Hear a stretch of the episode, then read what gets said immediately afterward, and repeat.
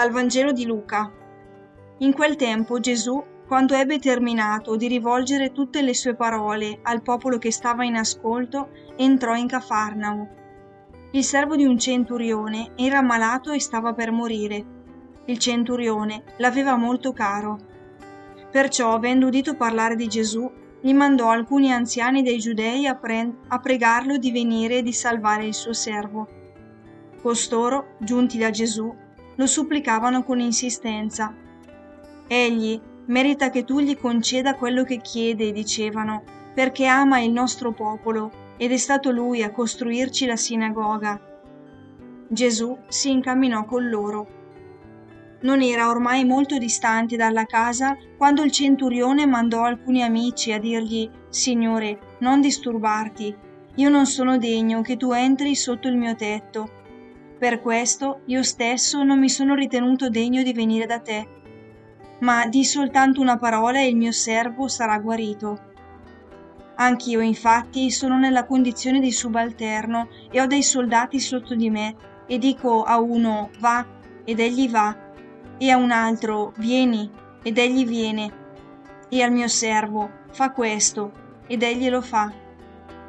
All'udire questo Gesù lo ammirò e volgendosi alla folla che lo seguiva disse Io vi dico che neanche in Israele ho trovato una fede così grande. E gli inviati, quando tornarono a casa, trovarono il servo guarito.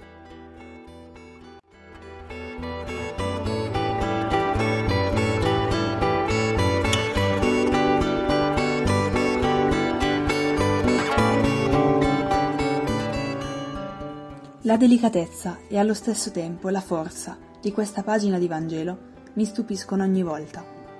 Si inizia con l'attenzione che Gesù ha per le persone che sono andate ad ascoltarlo, per poi passare a Gesù stesso che ascolta.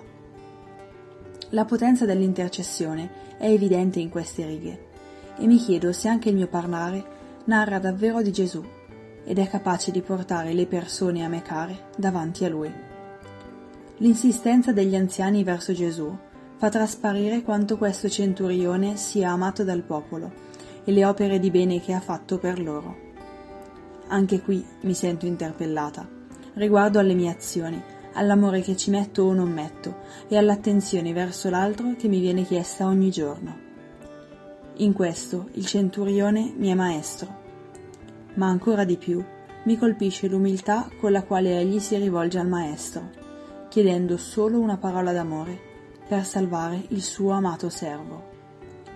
La fede di quest'uomo è evidente e trasuda nella sua vita. Mi chiedo se anche la mia testimonianza ha un briciolo della fede che lui possiede.